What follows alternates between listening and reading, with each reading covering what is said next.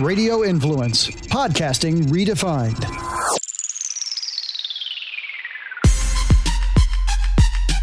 You are in the trenches with former Buccaneers offensive lineman Ian Beckles on Radio Influence. Hello, everybody. This is Ian Beckles, and welcome back to In the Trenches. Football is on us, it's upon us. How long? Don't know. Everybody's in camp. We're watching to see what happens with these other sports.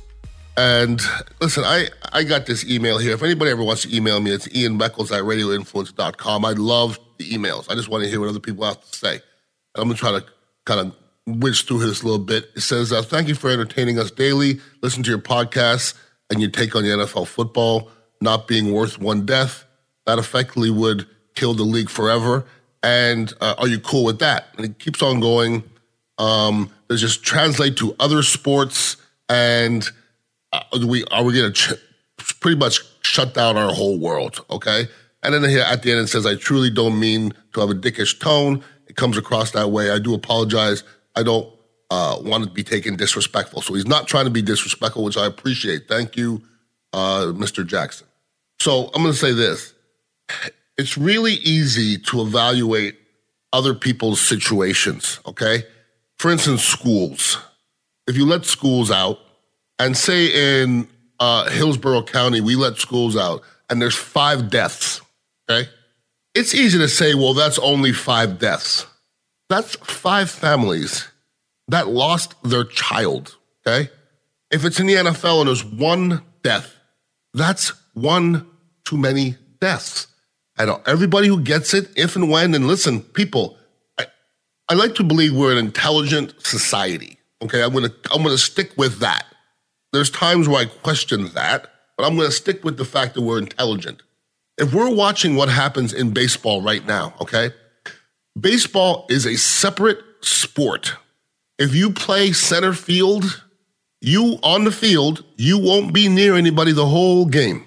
If you're at bat, you're next to the catcher and the umpire. You could go to the dugout and not be near somebody. You're a football player. That is not a possibility. All right? The difference between what's happening in some other sports, a la basketball, basketball, they took everybody, put them in a bubble.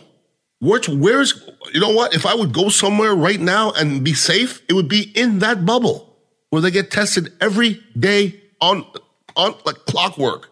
Nothing gets in the bubble. There's no bubble in the NFL. And there's 32 teams that have 50 something players and you need one buffoon on each team to ruin it. It won't even need one on each team. You need one buffoon on a team to, to ruin it. And you're going to tell me you're going to put all your stock into 21 year old football players making the right decision? Been there. I've been there. So you're not, you're not going to want 21 year old football players to run the streets. Once again, if I think of one place to be clean, I'm going in the basketball bubble.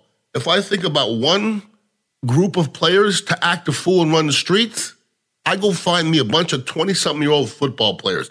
Been there, okay? I know what that looks like. Football's not the same equation as baseball.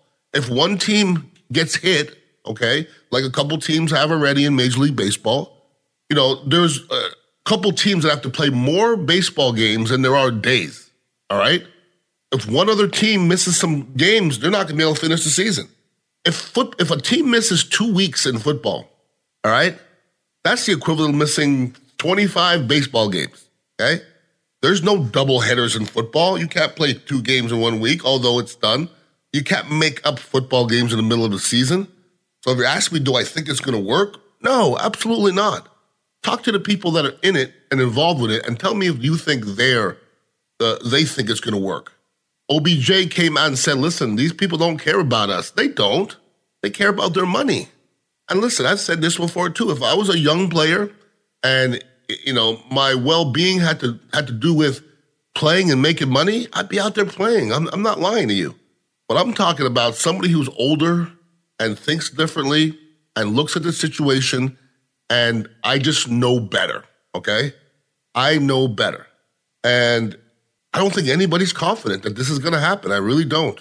We've had players like Cameron Brate for the Bucks have already got it. We already had the meetings, and Tom Brady and his. By the way, happy birthday, Tom Brady. He's 43 years old. Um, it's funny. I did never. I've never liked Tom Brady. Now I feel that I have to since he's my quarterback.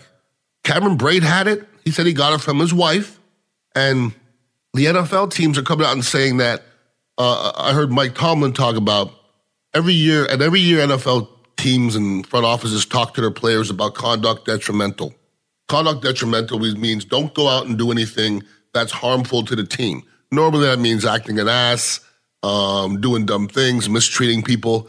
Now, conduct detrimental all of a sudden becomes going to a club or going to a restaurant. That's all of a sudden conduct detrimental because you're bringing that into your locker room, period.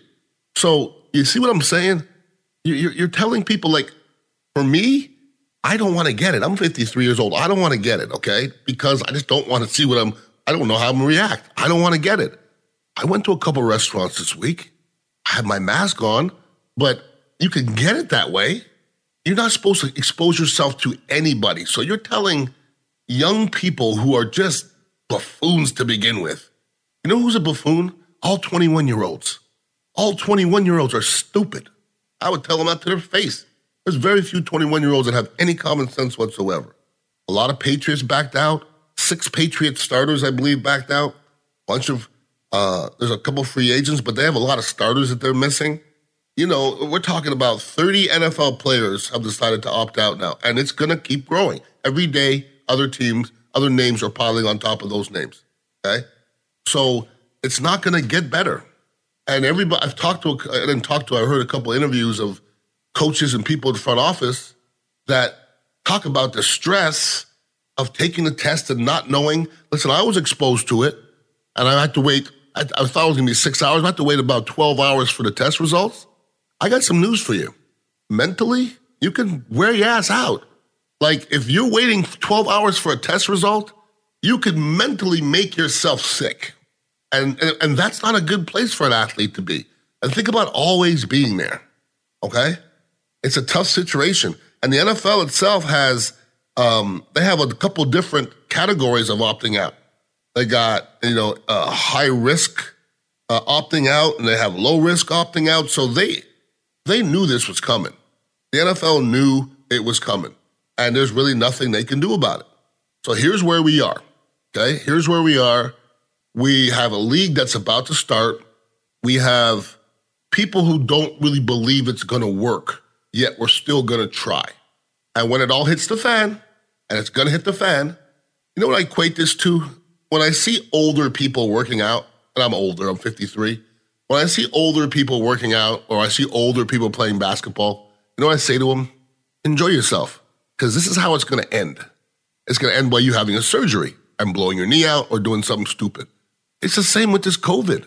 We're going to start this league, but let me tell you how the league's going to end. There's not one person out there listening to me right now that thinks the NFL is going to play seven, 17 weeks and a playoffs and a Super Bowl this year. No way in your mind you can think that at this moment. Therefore, we're starting something that is inevitably going to stop. So that's where we are. Where we are is we're going to do whatever we can for money. Unfortunately, the schools opening up, if you have a kid that you're sending out there, just saw in Georgia, they had a, a, a YMCA camp with 600 kids and half of them got COVID. Half of them on behalf of 27 different states, and everybody went back to their state chock full of COVID.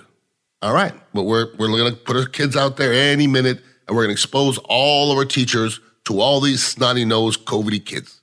Okay, maybe we're not listening, and maybe we don't give a shit. And one other thing, I want to answer this one here. I'm going to do it briefly, but Brad P, who is uh, definitely somebody who uh, likes to email, he says, "What are your thoughts on what is happening at University of Iowa and their program?" I went to junior college in Iowa, so I know a little bit about the state what's happening. Uh, people are talking about racial injustice and racial insensitivity. Um, I'm going to say this.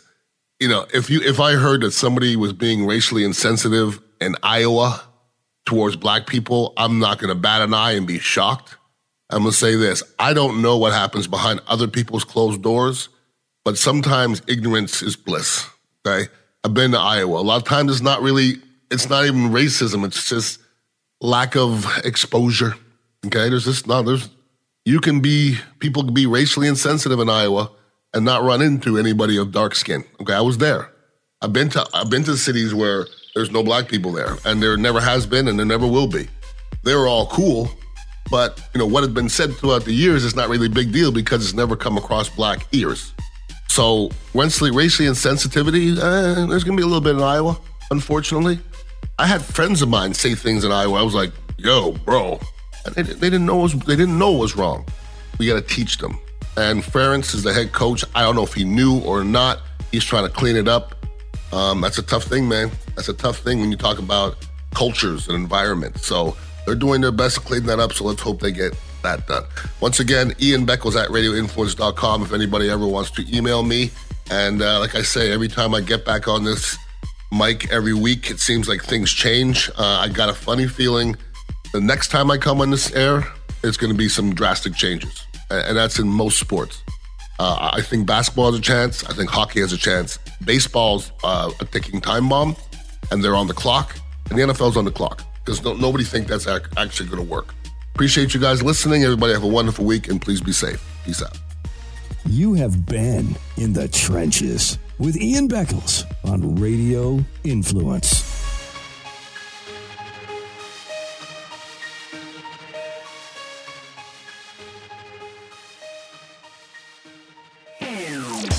This is a Landry Football Quick Fix on Radio Influence. People will say Notre Dame's television contract's only 15 million. It's not as much. They could more money. That's not accurate because that's not how Notre Dame looks at it. Notre Dame looks at their television contract with NBC as A, they keep all of that money. B, they keep all the promotional value, which leads to money on top of that by being on national television every week.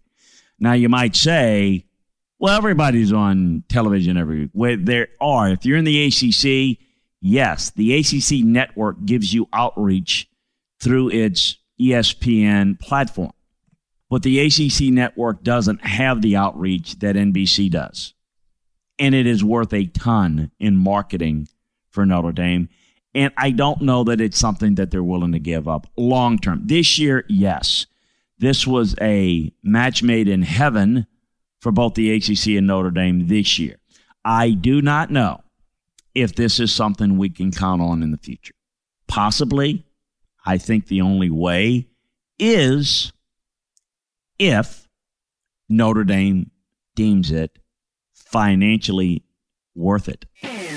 The Landry Football Podcast with veteran scout and coach Chris Landry can be found on Apple Podcasts, Stitcher, TuneIn Radio, Google Podcasts, and RadioInfluence.com.